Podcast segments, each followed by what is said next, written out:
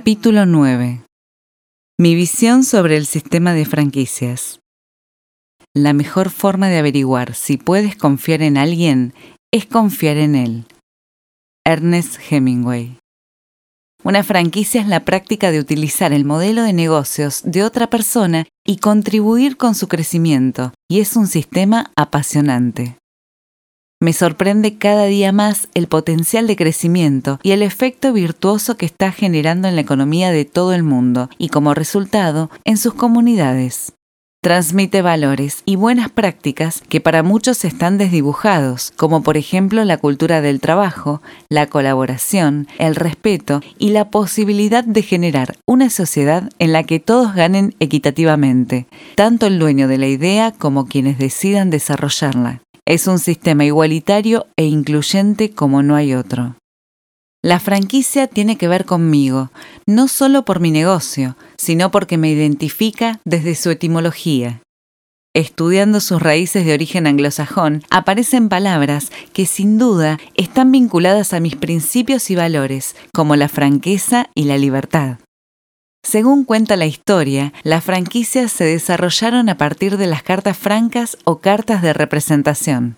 Con el tiempo fue tomando cuerpo y se transformó en un sistema como el que hoy conocemos, con mucha más robustez y complejidad.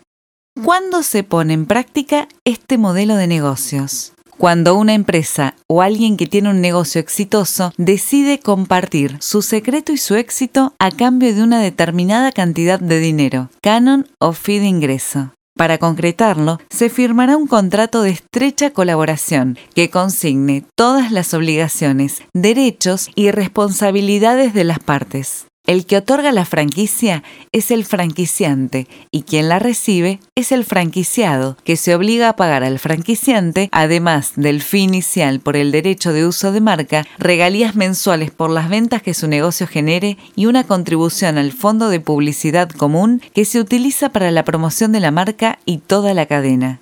Otro factor importante en este contrato es la región o zona que el franquiciante otorga al franquiciado para la explotación del negocio. La misma puede ser una cuadra o varias, una ciudad, una provincia, un país, una región o incluso el mundo. Si bien en el periodo medieval hubo algunos esbozos de prácticas similares al licenciamiento, primo hermano del franchising, vinculado con cartas francas que la nobleza entregaba a ciertos ciudadanos para representarlos, fue en la Alemania de 1849 que apareció el uso de licencias en el ámbito comercial. Una prestigiosa marca de cerveza llamada Spotten, la más antigua y tradicional cerveza de Múnich, cobraba regalías por el uso de su marca a las tabernas locales. Siempre se dijo que el origen de las franquicias estuvo vinculado con un hombre, pero hoy se conoce otra historia, casi simultánea, sobre una mujer que al parecer hizo algo similar y con gran éxito en un rubro tan particular como es el de las franquicias. Las fechas en las que sucedieron estos eventos genésicos creativos son muy cercanos, a finales del siglo XIX y comienzos del XX, así que se podría decir que el sistema de franquicias tiene una mamá y un papá. ¿Quién no conoce las famosas máquinas de coser Singer? Muchos creen que fue Isaac Singer el padre de las franquicias. Singer había mejorado un modelo de máquina de coser existente y se encontró con dos problemas a resolver no contaba con el capital necesario para producir escala y no tenía una red de distribución. La solución de Singer fue otorgar licencias a negocios locales que tendrían el derecho exclusivo de vender sus máquinas en ciertas áreas geográficas. Eso le proporcionó el dinero para la fabricación y estos licenciatarios se hicieron responsables de enseñar a la gente cómo usar sus máquinas, lo que generó oportunidades para llevar la primera máquina de coser de éxito comercial al público. Singer había creado un sistema colaborativo entre empresarios independientes en el que todos ganaban. Casi en la misma época, una mujer llamada Marta Matilda Harper, canadiense-estadounidense, empresaria e inventora, construyó una red internacional de salones de belleza, franquiciados con énfasis en el cuidado del cabello. Nacida en Canadá, con solo siete años, Harper fue enviada a Rochester, en Estados Unidos, por su padre, a trabajar como empleada doméstica. Esta mujer ejerció ese oficio durante 25 años, hasta que consiguió ahorrar suficiente dinero como para comenzar a dedicarse a tiempo completo en la producción de un tónico para el cabello que ella misma inventó. El producto y la creación de salones especiales para su utilización tuvieron mucho éxito. Harper comenzó a franquiciar el modelo del salón a mujeres de bajo ingreso. En su momento de esplendor, la empresa sumaba más de 500 franquicias y una línea completa de productos para el cuidado del cabello. Todo cerraba perfectamente. Pero este sistema no se amplió demasiado en aquellos años. La franquicia como formato de negocio entró en la escena económica después de la Segunda Guerra Mundial. Por ese entonces había una abrumadora necesidad de producir todo tipo de productos y servicios, y el sistema de franquicias proporcionó a las empresas una herramienta para crecer rápidamente. Esta es una característica muy importante, ya que este sistema siempre ha crecido tanto en periodos de escasez como en periodos de abundancia. Así, el sistema es realmente virtuoso, tanto para el que se lanza por primera vez como para el que viene de una vida corporativa, la franquicia es un buen camino intermedio entre lo propio y el modelo de relación con el empleado. Es entrar en el camino a una segunda vida, guiado por alguien que te enseña, te muestra los pasos por seguir en un negocio ya probado. Beneficios de franquiciar mi negocio. Para el éxito de un sistema de franquicia tienen que existir y convivir dos partes, franquiciante, el dueño de una marca que desea expandir, y franquiciado, quien adquiere el derecho de explotar la marca. En este sistema, el franquiciante tiene la posibilidad de expandir su negocio con capital de terceros, entrando en una especie de economía de escala, en donde puede producir más a menor costo, creciendo a través de una relación de licencia. Este vínculo comercial implica muchas cosas, como punto de partida, la especificación de los productos y servicios que podrán ofrecer los franquiciados y también el derecho de uso de la marca, el sistema operativo y todo el soporte para llevar adelante el negocio.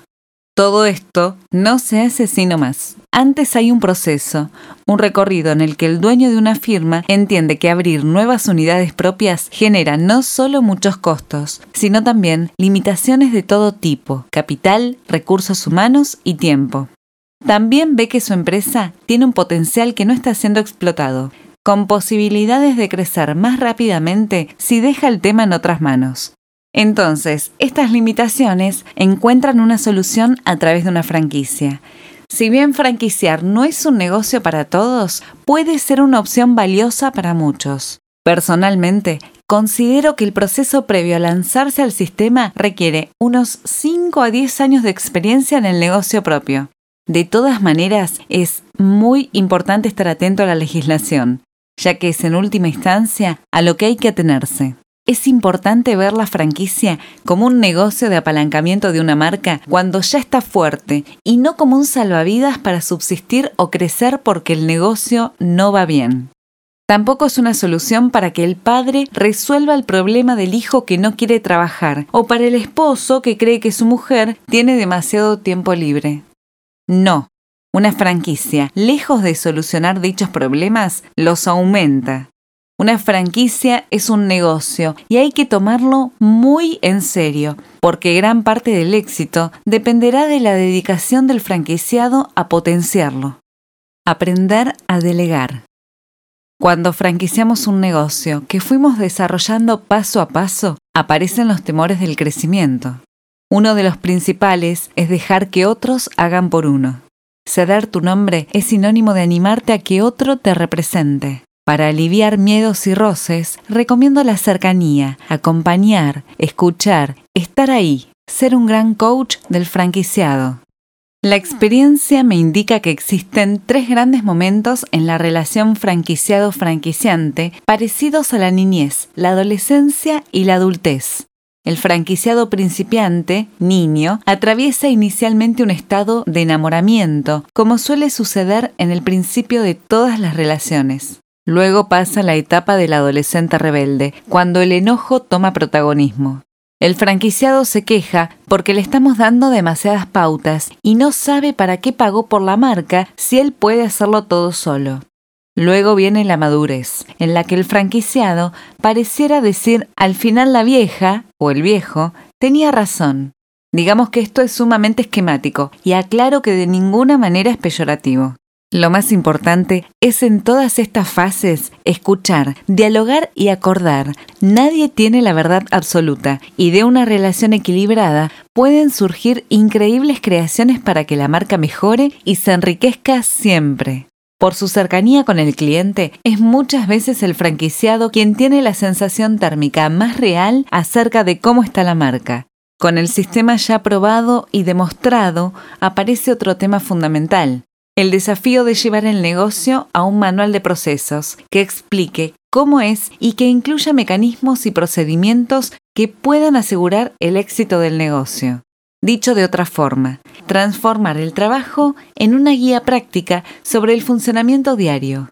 En general, el negocio se plasma en un dossier de presentación, un manual de adecuación del local, un manual de identidad corporativa, un manual de funcionamiento, un manual de productos y servicios. Y así con el sistema aprobado y el negocio definido en un manual, se abre un nuevo mundo por delante. El contrato. El contrato, la guía. Parece absurdo remarcar la importancia de un contrato, pero es la guía fundamental en la relación entre franquiciado y franquiciante.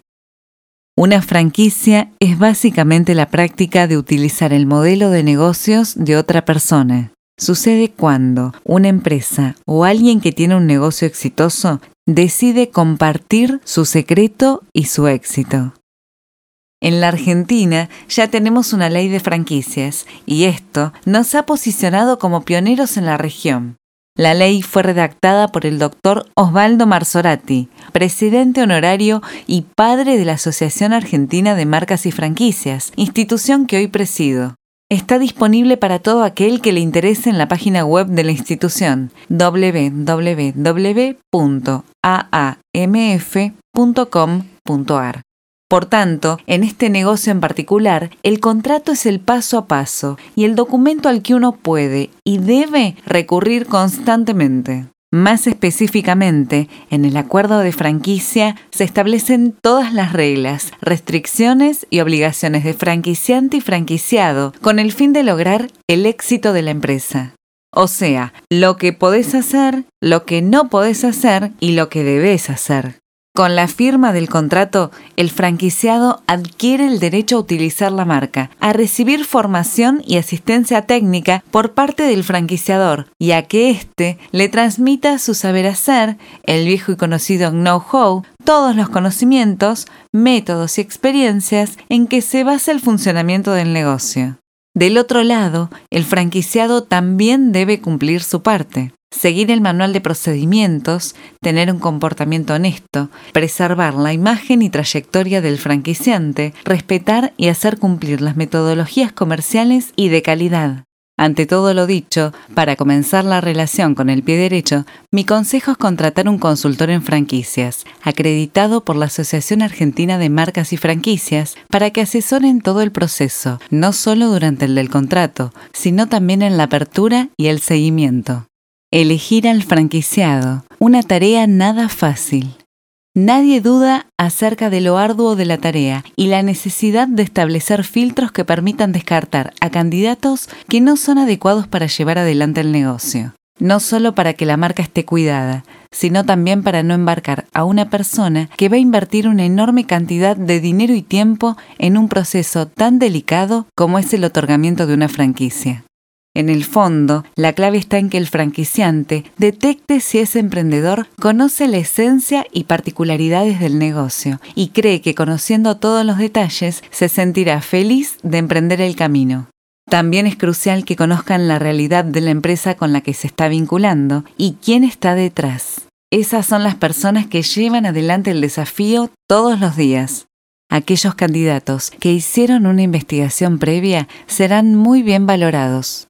Para algunos, el primer filtro es pedir un informe financiero, ya que el compromiso de la inversión es crucial.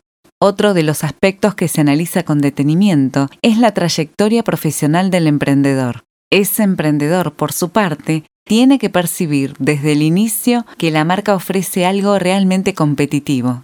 A fin de cuentas, es un proceso de selección mutuo. Cuando empieces a expandirte a través de este sistema, vas a tener una actitud mucho más abierta, vas a ser menos exigente. Las ganas de probar e ir para adelante hace que se salteen muchos detalles, y eso está bien, siempre tiene que haber una curva de aprendizaje. Pero no te olvides, no se trata de una venta, sino de un otorgamiento. Vas a otorgarle algo a alguien, un compromiso de permanecer juntos, de compartir principios, una forma de ver el negocio. Es importante el feeling, siempre. La franquicia no es comprar un traje y después ajustarlo, es una adquisición de la que hay que adueñarse, incorporarla para poder trabajar en equipo. No es comprar un auto, una Ferrari, es comprometerse a ser el piloto de la escudería. ¿Cómo un inversor evalúa una franquicia? Para el inversor, las franquicias son la gran oportunidad de ingresar a un negocio en funcionamiento, con rentabilidades previsibles y una marca reconocida en el mercado. Hay muchas personas que cuentan con un capital para invertir, pero es muy difícil emprender un negocio desde cero. Esta es sin duda la gran fortaleza del sistema de franquicias. Facilita la tarea y ofrece un modelo de negocio listo y probado.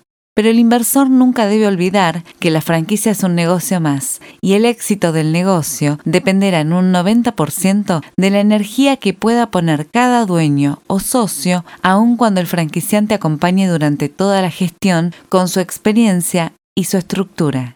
Por otro lado, una empresa que franquicia su marca desde hace tiempo minimiza enormemente los riesgos de gastos extra que suele haber cuando uno arranca experimentando. Todos sabemos que cuando emprendes es muy común que todo te cueste el doble de lo que te dijeron. El inversor debe hacer el ejercicio de colocarse detrás del mostrador y ver cómo se siente trabajando en ese negocio.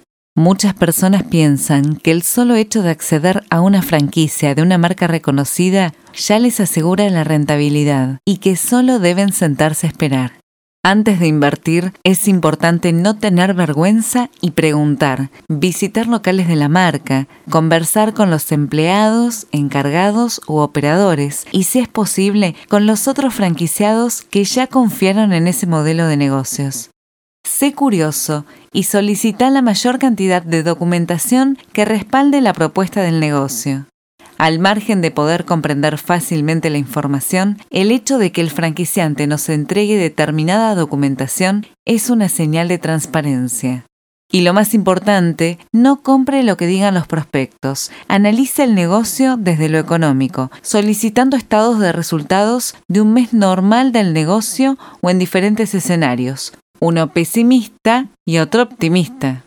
Debes solicitar un flujo de fondos de un año o por todo el periodo del contrato para comprender por dónde pasa el negocio y si es factible la rentabilidad comunicada y prometida por el franquiciante. Esa planilla, una vez abierto tu negocio, será la meta a conquistar. Una de las cosas más importantes es conocer y entender cuáles son las restricciones que por contrato exigen algunas franquicias, como exclusividad con determinados proveedores, limitaciones con los productos o servicios que se pueden ofrecer, tipo de cliente y territorio en donde actuar.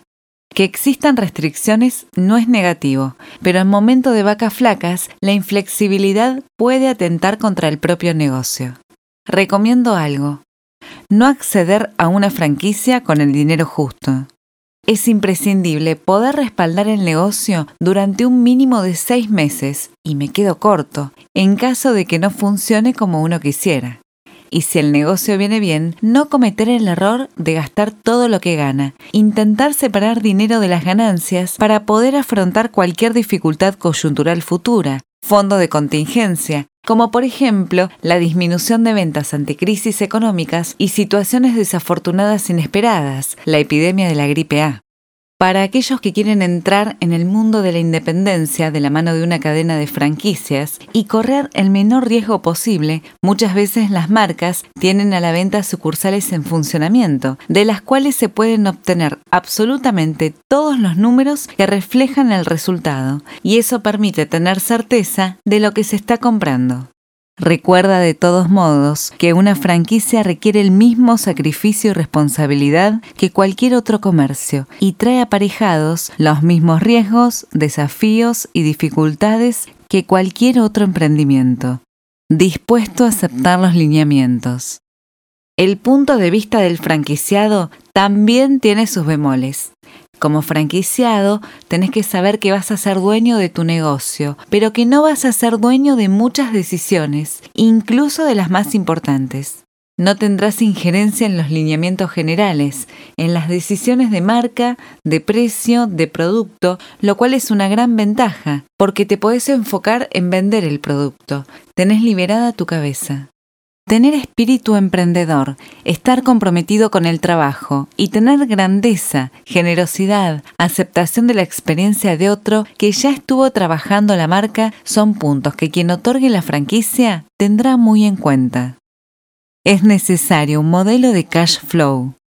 El modelo económico. Muchas veces sucede que las marcas no hacen este ejercicio, no ven el negocio en un plazo de cinco años o más, especialmente en nuestro país, donde nos hemos acostumbrado al corto plazo y a la cintura ágil, más que a desarrollar una visión a largo plazo. El franquiciado tiene que conversar con otros franquiciados para entender los números, cómo ven la oportunidad. La inversión inicial no se calcula con apuro. Lo que diferencia inicialmente a un negocio común de una franquicia es el fee de ingreso, o sea, el monto que se abona al adquirir la franquicia. Este incluye el know-how, los derechos y la marca. También puede haber un royalty, que es un monto que se paga mensualmente y un canon de publicidad, ya que los franquiciantes crean un fondo común destinado a cubrir las campañas publicitarias de la imagen global de la franquicia, lo que beneficia a todos los franquiciados. La situación y los porcentajes no siempre son similares para todos los casos. Por eso, es importante poner atención en todo lo que hay que prever y preguntar. También aparecen otros ítems, como por ejemplo los gastos de instalación que implican la remodelación de un local, los gastos de mobiliarios, la compra de equipo, el capital de trabajo y cualquier otro gasto asociado a la tramitación de los permisos necesarios. Para ver una franquicia como un negocio viable, muchos se olvidan de incluir elementos en la lista inicial.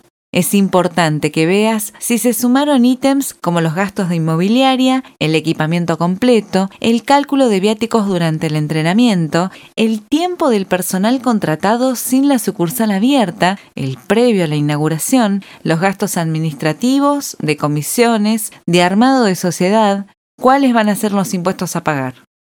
La gente. Los puntos clave donde poner el foco para asegurar el éxito son los siguientes la gente, el producto y el servicio.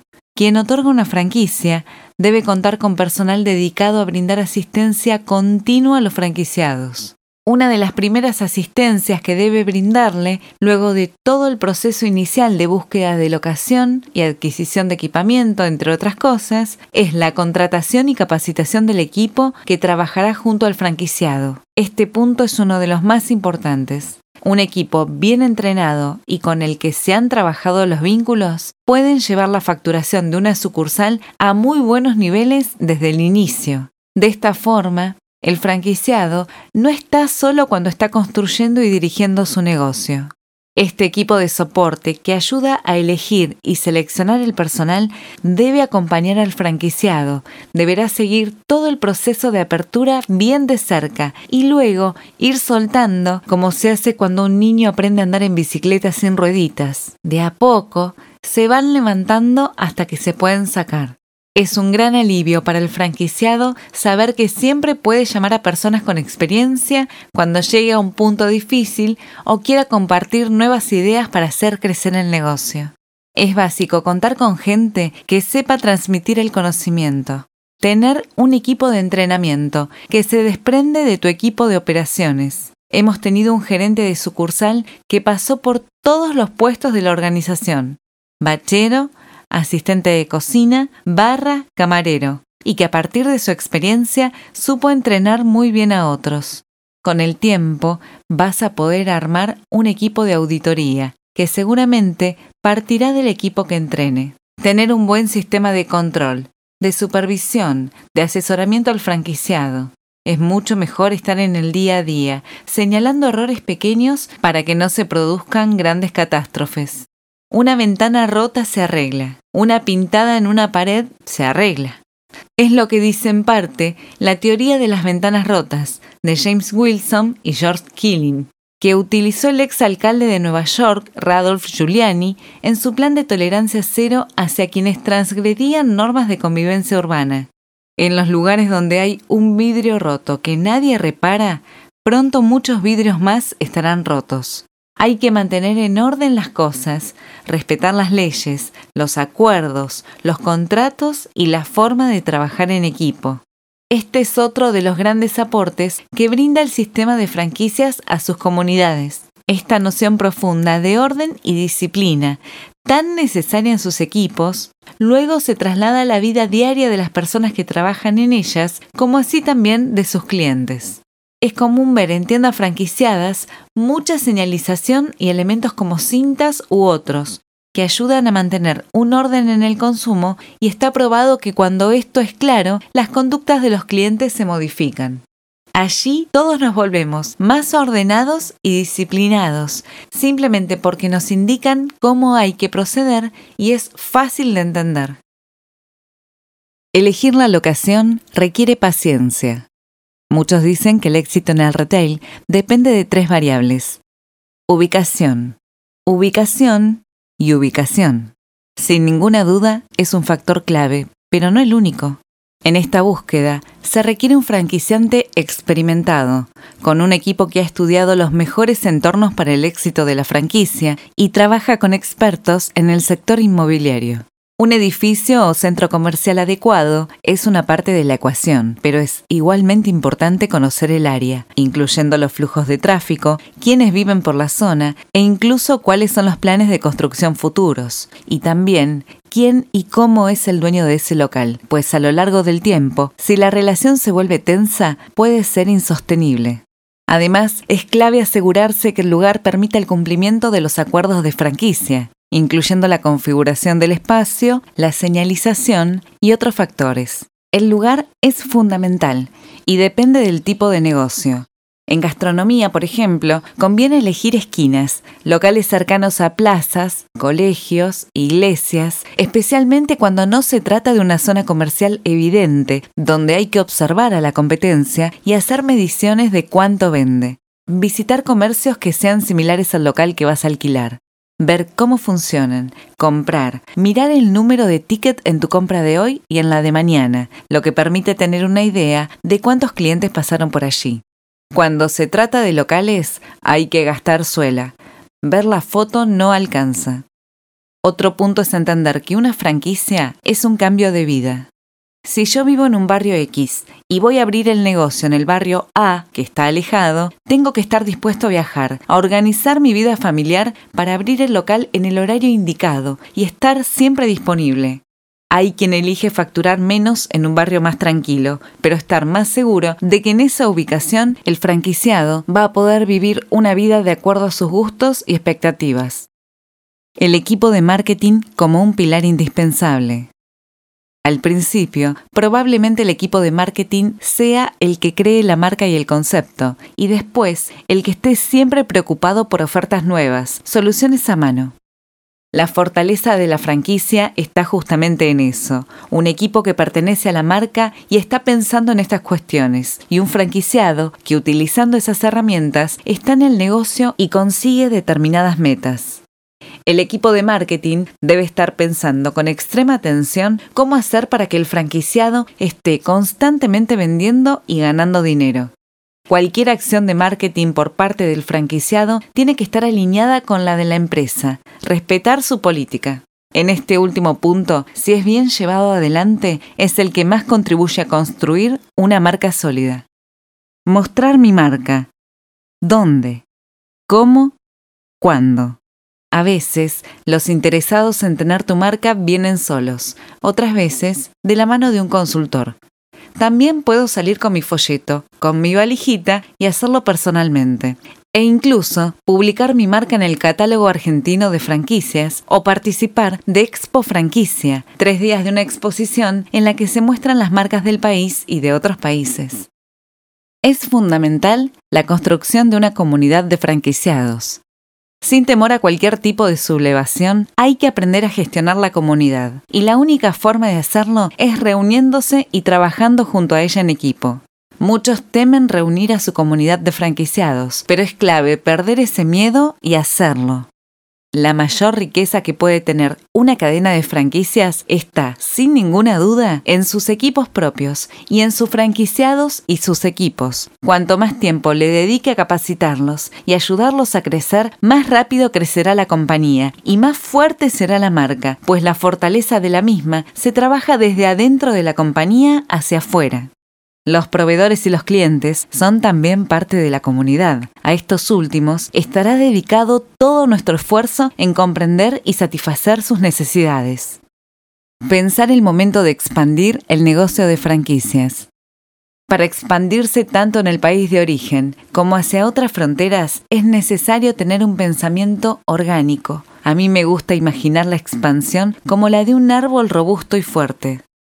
Primero está mi sucursal, donde todo empieza, y tiene que estar plantada sobre tierra firme y fértil. Allí nuestra planta extenderá sus raíces, siendo apreciada principalmente por aquellos que viven en nuestras cercanías. Una vez que se afirmó su tallo, puede empezar a estirarse y crecer. Luego vendrán sus ramas y una vez que el árbol está maduro, sus semillas podrán ir más lejos y crecer en otras regiones. Si esto lo llevamos al terreno de los negocios, sería así. Primero abrimos nuestra sucursal. Una vez que nuestro negocio esté en pleno funcionamiento y con sus variables a fondo, puedo empezar a abrir sucursales.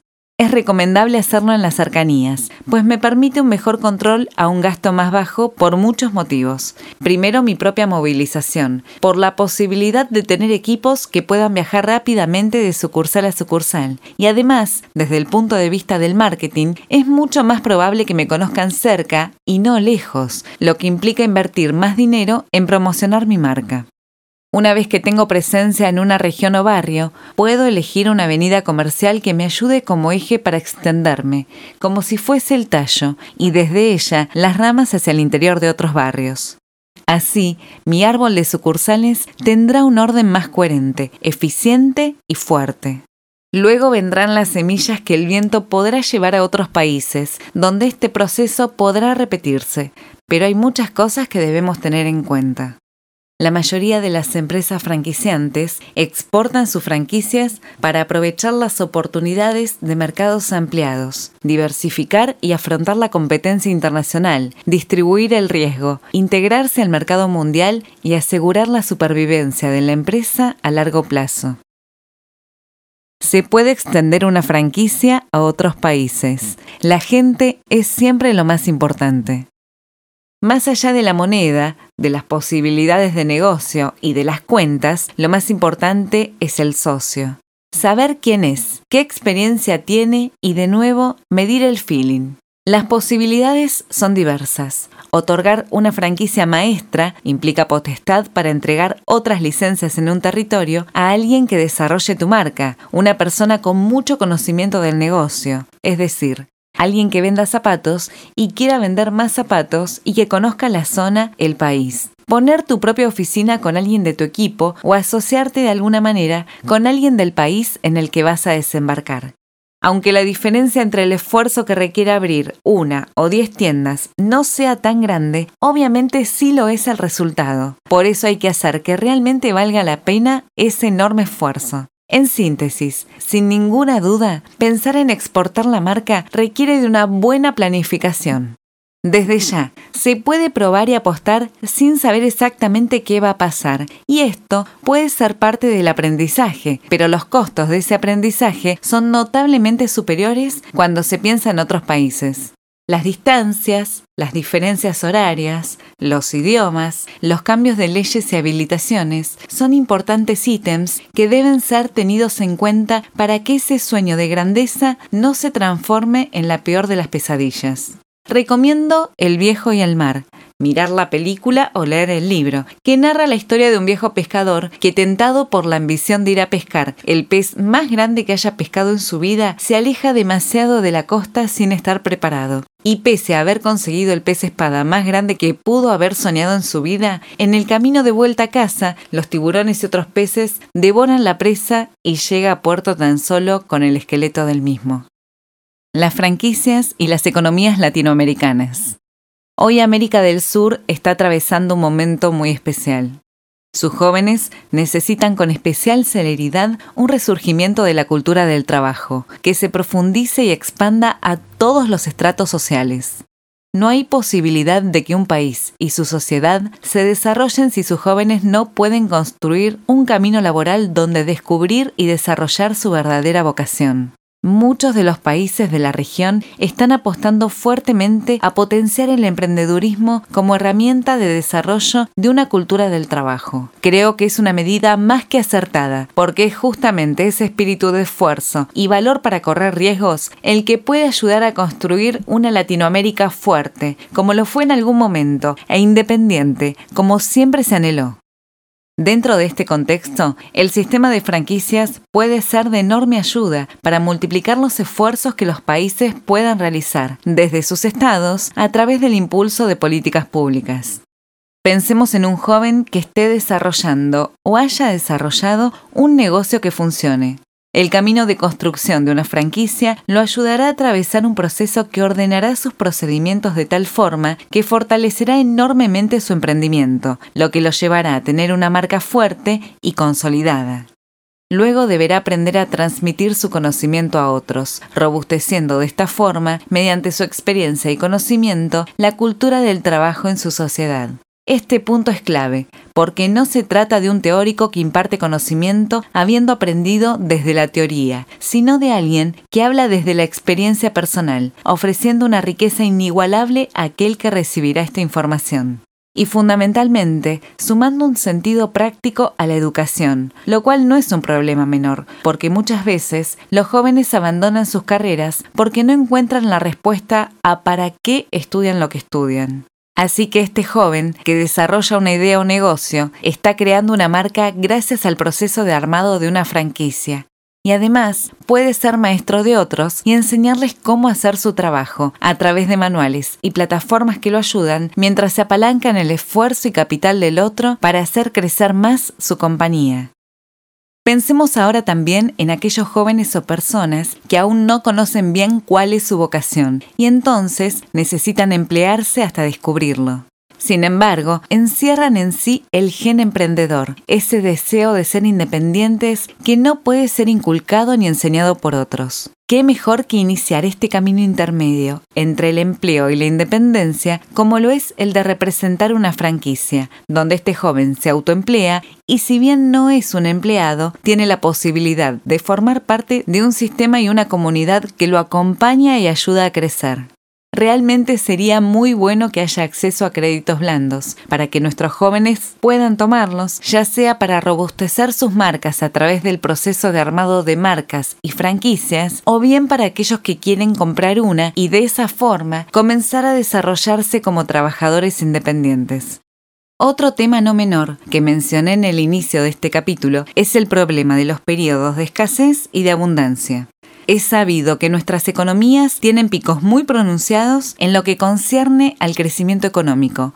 Vamos del crecimiento acelerado al freno total en periodos muy cortos. El sistema de franquicias ha demostrado que crece siempre más allá del contexto. Esto es debido a que cuando las cosas van bien es un sistema probado en el que invertir. Cuando las cosas van mal y las grandes corporaciones disminuyen sus plantillas de trabajadores, los mismos se vuelcan hacia las franquicias, indemnización en mano, para buscar un lugar donde invertirlas que se parezca al del empleo, pues sienten contención, pero a su vez les permite ciertas libertades que la vida corporativa no da.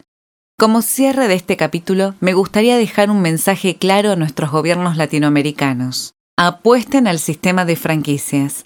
Ayúdennos a instalar nuevamente la cultura del trabajo a través de este virtuoso sistema. El potencial es infinito.